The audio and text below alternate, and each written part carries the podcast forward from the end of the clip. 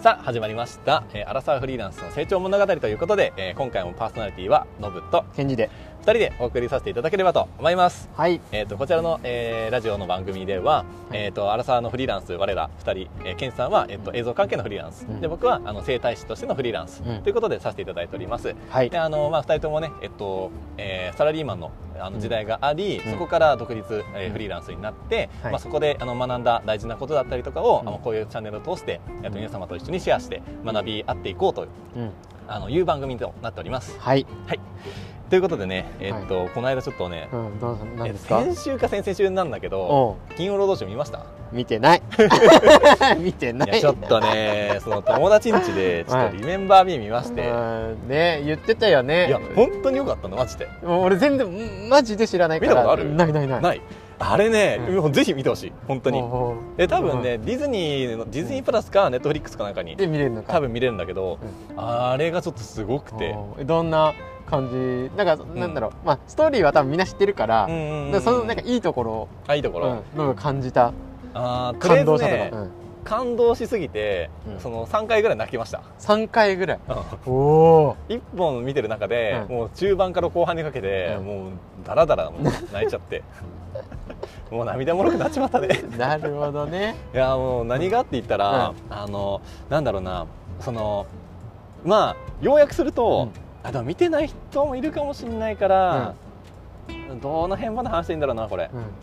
いやもうまあなんかね忘れ去られちゃうと、忘れされちあゃうとのまあ良くない状態になっちゃうんですよああなるそほどねのまあ死者の国と、うんまあ、その現世っていうのをテーマでうんしているところと、あとまあ家族と音楽がテーマうんなわけよね、うんであの主人公の家族があって、うんでそこの家族がなんかそのえっとひいひいひいおじいちゃひいひいおじいちんゃんがなんかその音楽の道を生きていくために家族を捨てたみたいな、おおいう感じなのだからそのひいおばあひいひいおばあちゃんがうんもう音楽大っ嫌いなの、うーもうんなるほどねででもそのひいひいおばあちゃんが家族でそれでも養っていかないといけないから、うんうんもう靴屋さんでめちゃめちゃ頑張ってうんであの、まあ、ある程度のなんか家族経営のうなんか事業スタイルを確立したわけよねう、んでその主人公はそのひいひいおばあちゃんから見て、うんもうなんかひいおばあちゃんの、えー孫みたいなっうんていう設定なのでひいひいおあひいおばあちゃんがなんか認知症かなんかで、うんなんかもうその今にもなんかあ言ってしまいそうなうんなるほどねはいはいはい あの感じのもうおおばあちゃんで、うんであのその先祖代々そのうん音楽大嫌いだだけは伝わってきたわけなるほどなるほでもなんか舞台はメキシコなメキシコなわけどメキシコうんメキシコなんてもう街中だって音楽だらけだからあさ確かにそのイメージあるねそうあのその中でもう珍しくもう音楽を鳴らすんじゃねえみたいな、もうええ楽器触るのもダメだしもうなんか厳しいリズム取んのもダメみたいなうっんうんていうもうっていう教えだけできたおうでおうもなぜかはあんまりよく分かってないと、うんまあ、そのひいひいおじいちゃんがうんそのミュージシャンみたいなうんうんなったのがきっかけっていううんのがあって、なるほどそこからあの、まあ、ストーリーは進んでいくんだけど、うんうんまあ、そこでなんかもう、えっとまあ、あるきっかけで、うんそのなんか死者の国とうなんんかリンクしてしまって現世が。でそれでなんかその死者の国に行っちゃうわけなんだけどその主人公が、でなんかひいひいおじいちゃんに、うんそのえっとあ違うひいひいおばあちゃんになんかそのおばあちゃんあうんちゃうわごめん家族の、うえっと承諾というか、えっと許しを得ないと、うん現世に帰れませんと、ああなるほどねその世界死後の世界に行ってから戻ってくるのは無理なんだそうそうそう、ねでひいひいおばあちゃんにちょっと許しくださいって言うんだけど、うん音楽は絶対やらないようにっていううんのを言われちゃって、ちょっとそれは無理っすってなるほどはいなっちゃって、うんじゃあひいひいおじいちゃんに今度言うよみたいなでひいひいおじいちゃんを探しに行くっていうなるほどそういう物語ねまあそうそうそうでその中であの、まあ、全部言っちゃうとあれだからあれなんだけど、あのまあ、そのなんだろうな家族の中の誤解が解けていったりとか、うんうんえっと、なんか音楽がなんか別に嫌いだったわけじゃなくて、うん結局なんかその人がしでかしたかっちゃったことがうん許せなくてでそれがなんかどんどん人づてになんか尾ひれががついちゃって、うんどんどんなんか大きくなっちゃったみたいな。いうなんか一つのちっちゃな本当に誤解みたいなところだったりとか、えっとなんかすれ違いな部分でだったりとかして、うんなんか結局なんか分かったのは、うんやっぱその人間なんかめちゃめちゃ怒りの感情に支配されると、うんやっぱなんか周り見えなくなっちゃうよ見ね。えなくなるねうんうんで見えなくなっちゃってそれでなんか誤解がなんか自分の都合のいいストーリーにどんどん書き換えられていって、うんでそれがなんかどんどん大きくなってって、うんで人間関係が破綻してしまったみたいなで家族関係がそれに影響されてったっていう話なんだけど、うんまあ、それをどんどん一つ一つ紐解いてってあの解決していって、うんあの最終的にはもうハッピーエンドで終わるうんような映画だったんだけど、なるほどなるほどもうねあれはねなんかね本当人生のねなんか縮図を見てるよう縮図な、うん、なんかこうやっっていったらねじれて、うんこうやっていったらそのねじれがうんほつれがなんか治っていってうんあなんかこうやってなんか人付き合いってなっていくんだなとか,、なんかすごいねなんか感じるものが多かったんだよね。なるほどね、うんい人生なんだねやもう本当にそうなんかねあーなんか出てくる人たちがもううん結構ファンタジー色強いから、おなんか割とそういうなんだろうな、えー楽しい系というかディズニーっぽいか感じというか。うんあのまあなんか楽しく終わるのかなと思ったんだけど、意外と内容深くてねえー、メッセージ性強いんだめちゃめちゃ強かったほで、まあ、その家族とのうんなんかその、ね家族愛みたいなとこう、ろんでもう泣いちゃって、もうあれはねすごいね、まあ、名作だねなんで今まで見てこなかったんだろうと思って、 うん、ごめんね俺も見るの忘れてたわ俺もタイトル名 となんかもう絵面で見ちゃうからさ、うんすごいなんかあの偏見持ってたけど、うんあれはちょっとねぜひ見てほしいねなるほど、うん、確かに忘れられるっていうのがうん死なんだなってことだもんね「リメンバー・ミー」だあそうそうそうそう覚えててねっていうやつのことだもん本ね、当そうだからもう本当なんか自分が、うんじゃあ忘れられないためにどれだけ人に影響を与えてきたのかっていううんのとか人の記憶にどれだけ残ってきたのかっていうのが、うんなんか本当になんか、あのー、分かるなというかなんか自分が今の現世でしなきゃいけないことというかうあ,、んとまあなんか死後の世界って、うんなんかこんなハッピーに描かれてるんだっていうのを俺初めて見たなるほどねの、うん、なんかすごい気が楽になったなんかなるあほこんなどハッピーな死後の世界あっていいんだみたい なだ大体さ確かなんにかもう骸骨だらけで、うんなんかイメージそんうなんか地獄じゃないけどさそうそうそうなんか別に無というかさ、うん、なんか汚いの感イじメだよージねそうイメージはあるよね、うん死後っていうのは感じだったけどさなんかあんなになんかハッピーな感じになるんだったらうんなんかちょっと今世頑張ってみるのもありじゃないみたいな、なるほどね、うん、だってさ死後の世界があってあんな感じっていうふうにイメージついたらさ、確かあんまこっちで悪さできないわけよだかなるほどなるほどなるほどなるほどらその世界ではもう家族がもう見てるわけうあーあいつ何してんだみたいな感じで見てるわけよんなんかさごめんね俺見てないから申し訳ないからさ、う申し訳ないからっていうははよ言葉おかしいけうど、んイメージで言うけどさ、なんだろうむしろ死後の世界が本番みたいな感じじゃないまあそうかもしれん今世でやってどれだけ今世でやってたかで死後に戻った時にそれがある意味評価されて、うんどういういわゆる本番なんだろうな、うんそこの後の人生が決まるというかあそうそうそう本当死後の世界は、うん本当現世で生きてたもののその積み重ねた評価で、あそうなのやっぱがりもうもろに反映されてるのなるほどねめっちゃう功おー績を積み上げていった人は死後の世界でも、うんその現世でこんな功績してきましたねあなたはみたいな、うんうんいう立ち位置になってるしなるほどねだからねすごいねなんか今なんか変なことやってたら、うんその死後の世界行った時に「うお前何やったんじゃ」みたいな感じで。なるほどめちゃめちゃなんか怒られれるなやっぱやっぱ見見られてるんだねやっぱ りね、うんなんかそういう意識で、うん、なんかそのまああるかどうかわかんないよ、うんそういう意識で生きると、うんなんか今のなんかそのうん生き方とかも、なんかその自戒するというか、うん自分で自分を戒めるというか、のちょっとあのすごいつながりやすいというかイメージしやすいなと思って、あ確かに、うん確かにその意識をするかしないかで日頃の行いが変わってきてさうんで結果的にそれをすることによってうん周りも変わってくる、うん例えばさゴミ拾いなんてそうだよねそうだたねだ何にもないって普通にいるけどゴミが落ちてたら拾ってとかってやったら、でその周りから見られてるからっていう意識で拾うじゃん、うんでそのやったらそれを見た人も絶対影響を受けるんだよね、うんあゴミ拾おうとか、あうんあの人いい人だなっていうふうにまた思われたりとかするし、うんその意識にすることによって行動も変わる行動も変わることによって周りも変わるっていうう、んいやその通りだなっていううんそうですね俺はあの整理したくて話してました今、ま あいいですね頭の整理のためにありがとうございますんここもなんか喋ってるだけだとね、うんあの情報がまたポンポン出てきてどちらかっちゃうから こそううそうやって話してくれるとすごい助かるあありがとうありがとう そうなんだよまあ、ちょっとぜひ「リメンバー・ミー」見られた方いらっしゃったらね、うんちょっとあの、まあ、金曜ロードショーだったりとか、まあ、だいぶちょっと前の映画だからね、う んあのまあ、見たよっていう感じの方いらっしゃったらぜひうんコメントいただければと思います、ぜひぜひうん、気になるわそれはいやーちょっとねおもろかったんだよねあー本当ねなるほどなというということでちょっと僕うんうのんオープニングトークはここんなもんで、はいちょっとね今その「リメンバー・ミー」の話にあったから、はいちょっとこの話いいなと思ったのが、ちょうどね死後の話とかさ、うんうんいわゆる今世でっていう話うんもあったから、うんちょっと今回ちょっとテーマで話したいなって思うのが、はいあと1年のうん命、いのあ、わらわらわらわら、声が。あと1年のはい命だと言われました。うん何をしますかあーっていう問いに対しての答えは何かっていこう、二れ人はの。もうぜひ皆さんと考えたいね、うん。そうあと1年だよっていわゆる、まあうん病気だとかどうかという、まあ、詳細は置いといてうんあと1年の命って今日言われました、はい1年後の今日死にますとう、じゃあこの1年何をするっていうんなるほど問いに対して、はい、皆さんはどう思うかっていう、ああなるほどね1年か、はい、1年1年365日でだから今は2022年の、うんえー、と今日は3月の10日だからうんうん2023年の3月10日に終わりですと、はいもうもう自動的にもう死後に行っちゃいますと、うんうんじゃあこの1年どうするっていう、うんうんうんいやーなんかまあ結構ねこれもね軒並みな言葉ではあるけどさ、うなんかやっぱりリアルに考えるってなると、んうんあの本当なんかその場になんないとうんマジでわかんないね、マジわかんないよねなんか今もうふぐるぐる考えてるけど、なんかやっぱいまいちリアルになりきれないからか、なんかねこれだっていうのがね、スッと出てこないよね、うんうんケンさんどうよかったよかったいやこれそうそう考えるの大事よね大事だね日々考えないじゃんそうだねからこれ別にこれ正解がないから、ん考えるっていうその思考が大事だと俺思ってるからうんで俺はこの質問された時にまず思ったのがうんあと1年だからうんもうとりあえず会いたい人に会いに行って行きたいとこに行こううんっていうもう気持ちになったね純粋に、ああなるほど、うん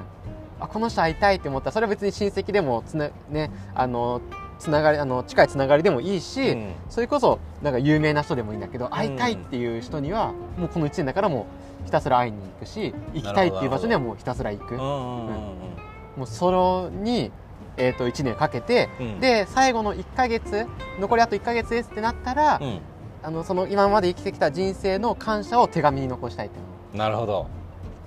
うもうその1年にするもあうもうお終わり金に向かってじゃあ歩いていく感じなんだそうそうそうもうもう1年で終わるっていうことを考えたら、うんもうそれをするもう後悔がないように愛したい人に会って行きたいところに行ってうんでこの、えー、と生きたことを感謝を述べてうん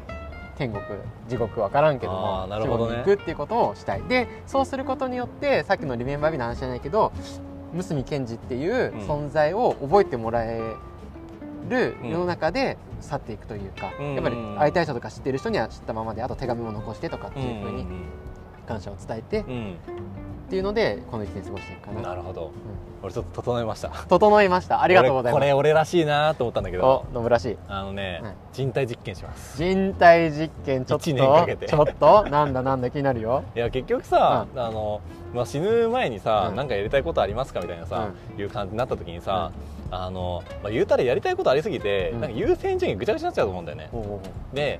あのでなんかさなんだろうなまあ叶えられるものもあれば叶えられないものも出てくるわけじゃないそうねで、まあ、全部すっきりできたらいいけど、うんまあ、そう都合よく俺いかないんじゃないかなと思って、うんだったらあそのなんか未練が例えば、あこれ宇宙行っときたかったなみたいな、うんでもさすがになんかクラウドファンディングも集まらなかったし いかんかったなみたいな感じで死ぬの嫌なのよああなるほどねだったら、うんもう1年間かけて、うんあのもう抗い尽くしてやろうと。おもうおこの病気のことについ てもう詳しくなりまくって、うんであの自分なりに例えばこのサプリ合うんじゃないかとか、このなんかやつ効くんじゃないかとか、うんこの食べ物いいんじゃないかとなるほかどねをあのバンバン試して、うんでそれをなんかブログとかインスタとか、うんうんもういろんなメディアに書くと。おおでやったら、まあ、その無駄にはならないじゃん。ならないその誰かが見つけてあうのんこういう症状の人がいて、うんこういうことは試したとうんじゃああのこのじゃあ別なことを考えられるやつうはんちょっと試してみようかなとか、うっんてなったら何かの一助になるじゃないなるで、えーっとまあ、もしそれで治んなかっうんたとしても、うんまあ、自分がなんかやれることだけのなんか抗い方はうん1年かけてしましたと、ういうふうになったら俺後悔ないと思うんだよね、んなるほどねうん、だからもうえーっとね潔くいくんじゃなくて、うん俺は多分粘っこくいくと思うなるほどねまだまだだみたいな死んでたまるかこんなもんみたい なでそれで1年もしかけて、うんじゃあ治ったとしましょう、う治ったら、うもうそれもう本になるよ、んなる確かに 本になったら印税よ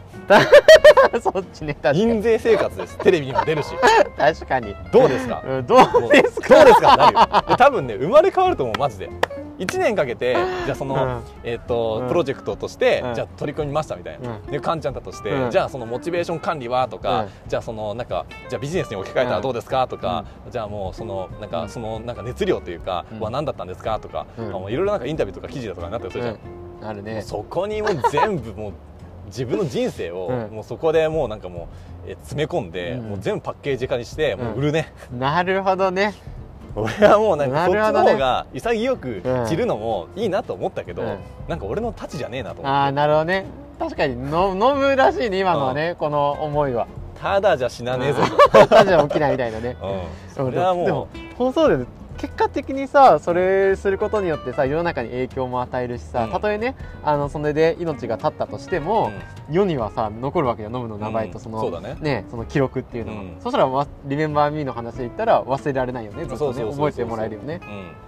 だ すからもうごくいいね確かにそそれはんな余命ごときで負けてたまるかと負けるとしても絶対何かしら傷残してやるかなみたいなあーなるほどいうなる感ほじに多分俺なるねなんか逆に燃えるとど思うなるほどだってもうそれしかうんもうやれることなくなるわけだからそうね絞られるじゃんなんか他のことにだってもう何よりも優先順位1位になるじゃんそしたら、なるなるなるうん、そこに対しての確まかだに多分モチベーションというか熱量というか、うん多分なんかもう、えっと、腹筋30回とかでうなんか諦めてた人生が、うん腹筋しないと死ぬみたい なもんじゃんなんか確かに毎日はもうずっとしなきゃいけないみ そうたずいっとなしなきゃいけないみたいなうんもう体重4 5キロぐらいに来年ならなかったら死ぬって思ったら絶対するじゃんっするていう感覚に俺多分陥ってなるほどね、本当に多分うんやると思うねバチバチなるほどうんそれは死なないわそう知らない でしょ多分でたまるかあのもうねあの断りを、うんなん、何だろうもう破るというかなんというかそうねもうその通りにいかなくなるよね確かに、うんそれいいねもういろんな健康食に試しまくって、で私はこれで行きましたってなったら、うんもうそれバカ売 れよ俺監修ってなったらめちゃめちゃ売れるよそれ、むっちゃ売れるうんね、、いやそれはだってうもわうー自分自身をまあそういうふうに教育するだろうね、なるほどうね、んなあすごいわなんか今聞いてすごい俺も勉強に なったわ確かにそういうだからノブらしい本当に、ね、俺は本当にノもブうらしい、潔くはねうんかっこいいんだけどね、うんなんか俺らしくないなと思っちゃってね、うん俺かっこつけたがりだからあーまあそれもねあるんだけどねうんなんかでも人から聞いたらね、うんまあ、それがまあなんか美しいというか、うんまあ、日本人らしい感じが、うんするけどまあ人それぞれよね、うんいやすごい皆さんはいかがでしょうかね、うん、本当だよ、だからうん本当このなんか別にそれが正解は正解じゃなくてどう考えるかとか、そうねあと1年とか言われた時に、うんパッて浮かぶものが、うん多分今したいことだったりとかうんにもなってくるかうら、ん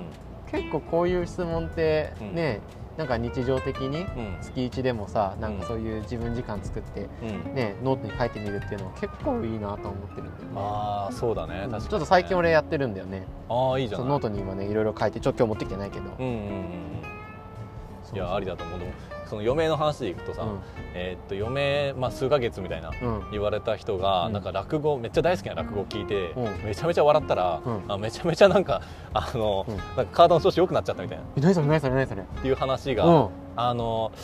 ちょっとね媒体がね忘れちゃったんだけど、テレビかうんなんかで見たんだよね、うんでそのなんか笑うっていうことに対してなんかうん笑うとなんかその、なんだろう口角が上がってうん口角が上がるとなんか脳からすごいホルモンが出るんだっていいホルモンが。おで人間のなんかそのえっと、例えば免免疫力とかも、うん結局ホルモンとか脳のぶ伝達物質で管理されてるから、ーうん腸の調子がいいとうん脳の伝達物質がいいのが出やすいから、うんだから腸と脳ってつながってるとか言われるんだけど、えー、あそうなんだそうえだから腸美人は肌美人といー、うかなるほどなるほど、うん確かに超美人って聞くもんねあそうそうそう、ん、腸活とかねうんうんうんっていうのは、まあ、やっぱり人間の脳とか、うんあの気分とか、う性格とかそういうのにすごい反映されるから、まあそのまあ、昨日ちょうどなんか添加物セミナー受けてたんだけん、ああ言どって。たね、うん、そうなんか食品食べる食品が、あの本当なんか子供の性格にめちゃめちゃ影響を与えるとうん、うんうんいう感じだったりとかね、まあ、この話するとちょっと長くなっちゃうからあなんかえ全然まだ全然大丈夫だよあさっきなんなん何の話しようとあえそう寿命だ、うん寿命あそう先にこれ言うんだけど寿命の話するんだ教けど、えて教えて落語を聞いてめちゃめちゃ笑っ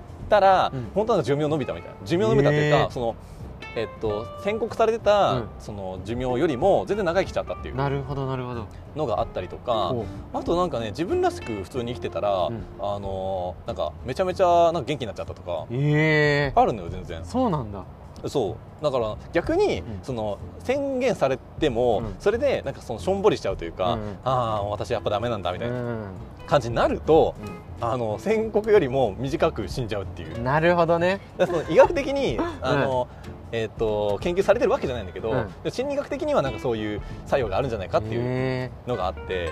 あとね本になってたやつでねおなんだっけななんか外国人の人えで、ーなんか女の子だったっけうな、んうん、なんか有名なさスピーチしてる女の子知らないその国際的なやつああのー、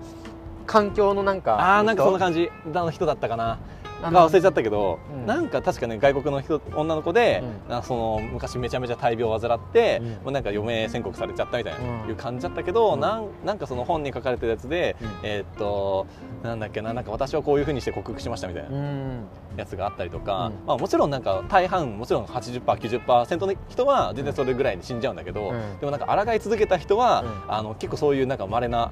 例になったりとかする場合もあったりするかなるらほどね結構ねやっぱ人間の潜在力能力ってそ確かあにの計り知れなくてあのここで火つかなきゃっていう時に火つけれる人は、あのまあなんかいい結果がなんか望めるというか、うんまあなんか死ぬ気でやれば何でもできるみたいうんなるほどね言うじゃないよく言うよね死そうぬ気でやればな。うん間違いないだだかなら今回の話もやっぱそうのん死ぬ気で何したいですかっていう話うとん多分同じだと思うその、うリンクするねううん ん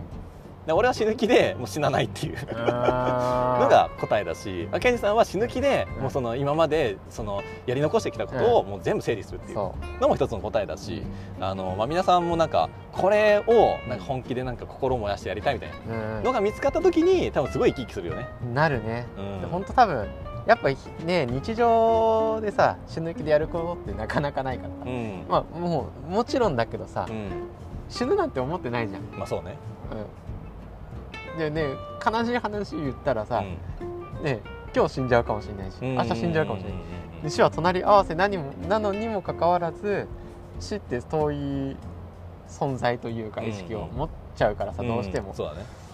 だから結構先延ばししたりとかうまあ今はいいやっていう風になりがち俺もすごいなりがちだけどうんでもやっぱこう時々ね整えてうんああと命が1年だったらとか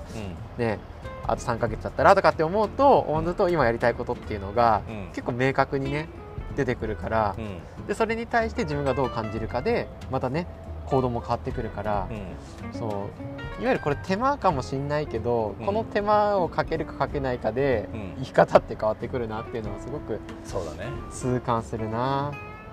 ケンさんだってこの間うん俺に言ってくれたのがさ、うんあれでしょあのえっとキャンピングカー借りて、うんそのなんだっけ生活をするみたいなとこだもんねそれもう宣言しますキャンピングカーでう生活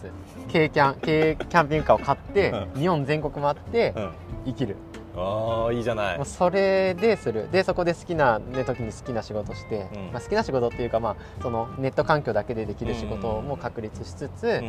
うんで、ね、今の映像も仕事もしつつ、うんでいろんな人とご縁をつないでいろんなことやってうんっていうことをしもうしないと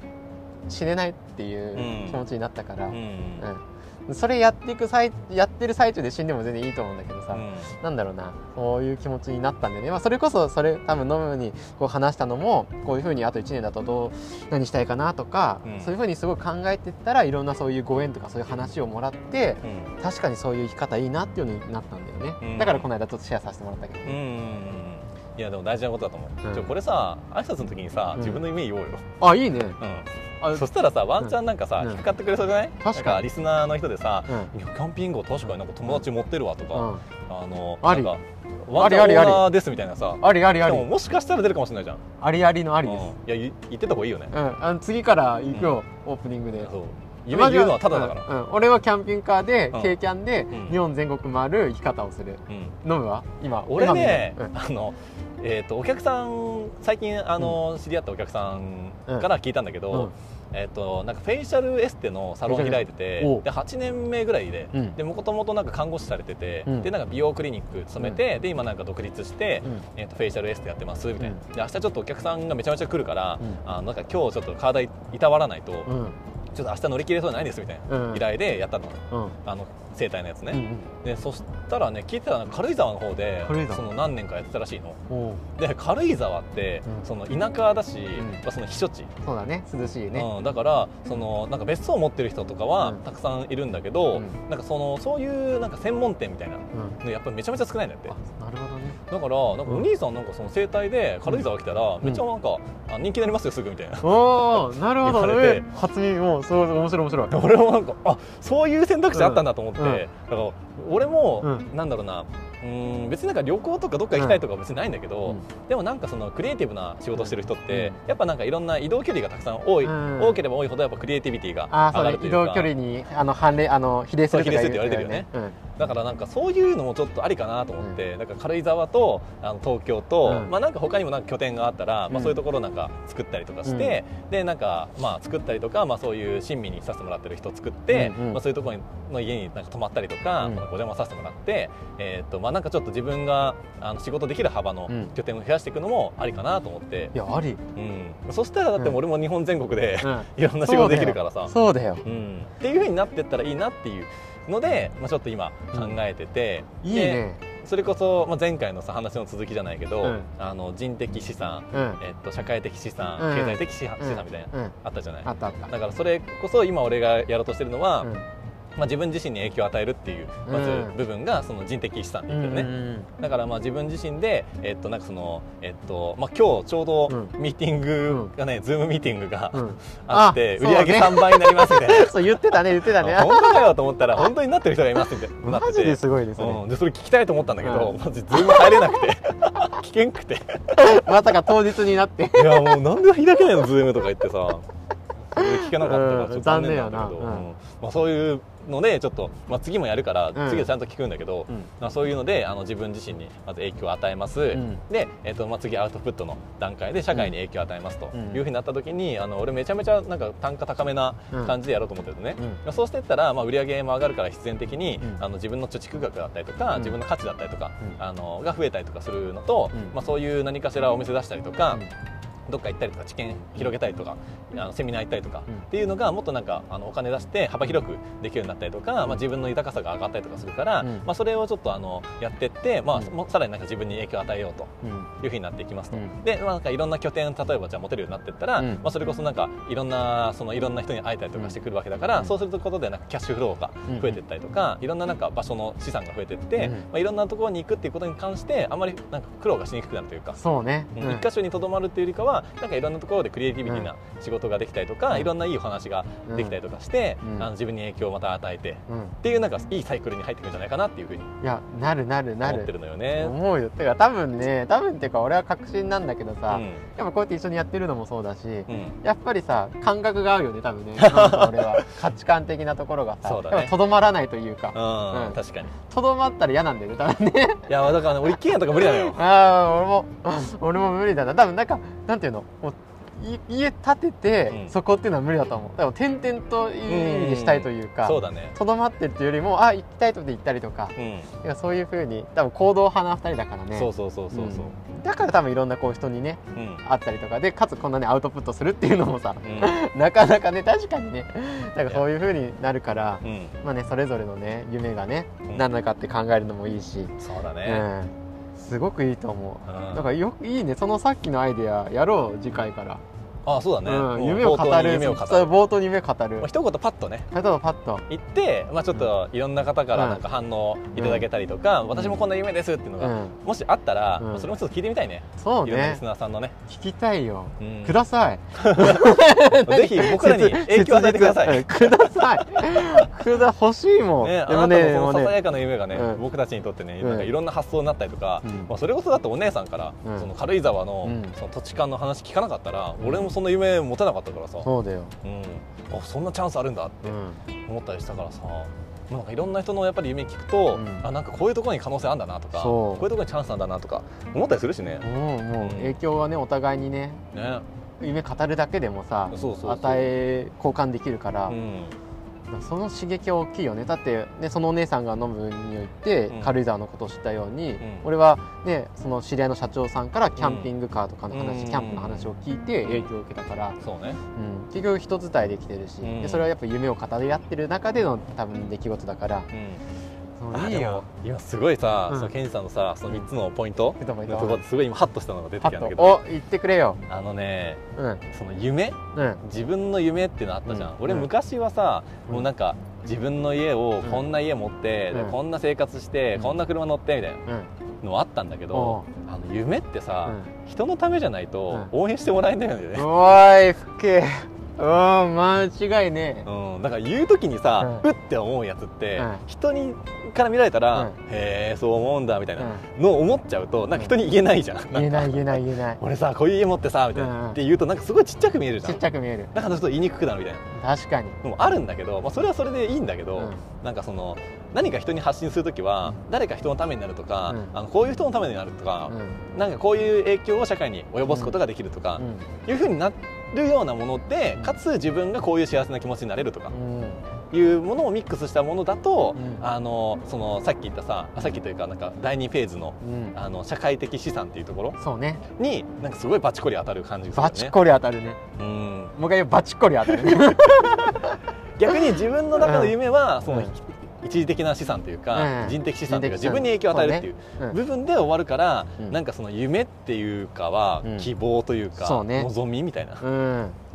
ていう、まあ、エゴみたいなうん感じだったりとかねするから、まあ、夢って多分その2番目のそうね何かしら影響を与えるっていううんところだろうね多そ分うすると影響力といううかん一人も誰か協力するよとか応援するよっていう人が出てきてちょっとなんか実現しやすい感じになってくるね。確かにだからいわゆるウィンウィンな状態のものがそうだよね、うん多分何かを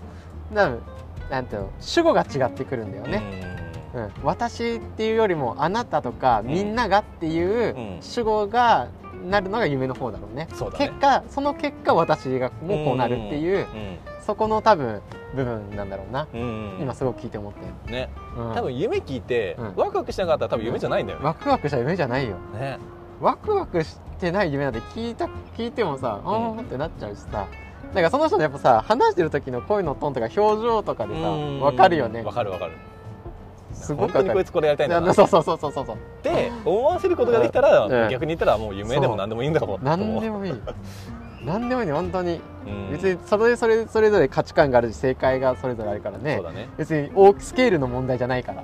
あでもねスケールで言ううとん一個いいな、いいのお何何が教えて夢の設定の仕方で一番いいのが、おい止まんねえうよんうんこれがこれラストでしあょであそうなのもう時間そうそうねうあ嘘うん早いなそううんこれが、まあ、その夢の設定で一番大事なことなんですけど、うんあのぶっ飛んだ夢を持てっていう、うわまあ、英語で言うとクレイジードリームですねークレイジードリームそうなんでかっていうと、うんあのあそのぶっ飛んだ夢ってじゃあどういうものかっていうと、うんえっと手順もやり方とか、あのどうやったらその夢にたどり着けるんだろうかっていうのが、うん全く分かんない状態の夢なるほどなるほがぶどっ飛んだ夢の定義です、ぶっ飛んだ夢の定義うね、んなぜなら、うんあの家庭とか道のりを想像できるものは、うん夢じゃないからですっていうのがその人の答えなのあいいこと言うだって計画したらできんだったら、うん別にそんな夢じゃなくて、うんその計画でしょみたいな、確かにん確かにうん俺キャンピングカー夢じゃないわ計画いや立てるもんでキャンピングカーは キャンピングカーはでもなんかいろんな条件がさ あー整わないまあそうねとできないじゃん、あーだからそうねその条件を整えるところが面白い夢の面白いところだって、あ確かに確かに確かあにのトントントンで行くんだったら夢じゃないわけってことなるほどねいろんな壁があったりとかいろんなとこ乗り越えるべきものがあるってことそうそうそういうことなの、であのそれをすることによって何が変わるかっていうと、うあの今のあなたが変わることが夢を持つ最大のメリットです、うんうわーいいこと言うめちゃくちゃいいこと言ううん叶えるのが目的なんじゃなくて、うん夢を叶えようと思ったあなたの今の行動が変わることうんが一番大事なことちょおほーこれねたまんねえ 大好 き俺これ大好きやられてきたね、大好きうんうわもうすごいまあよだれがすごい うん、だから夢を持った方がいいっていうのは夢を叶えるためじゃなくて、夢を叶えるために今の自分が変化するっていうことが一番この人生において最大に得られる成果ですくわーということで今日はここで終わりましょう余韻が半端ない,、うんいや 素晴らしいいいですいいちょっとマジでありがとういやこちらこそありがとうございますいいつこもといつも聞いてもう本当に一番聞いてて俺がね参考になってるよじゃあこの辺でねちょっと今日はお時間がありますので確かにはい、終わらせていただこうと思います、ははい いじゃあこれで終わりますせーせーのの終わり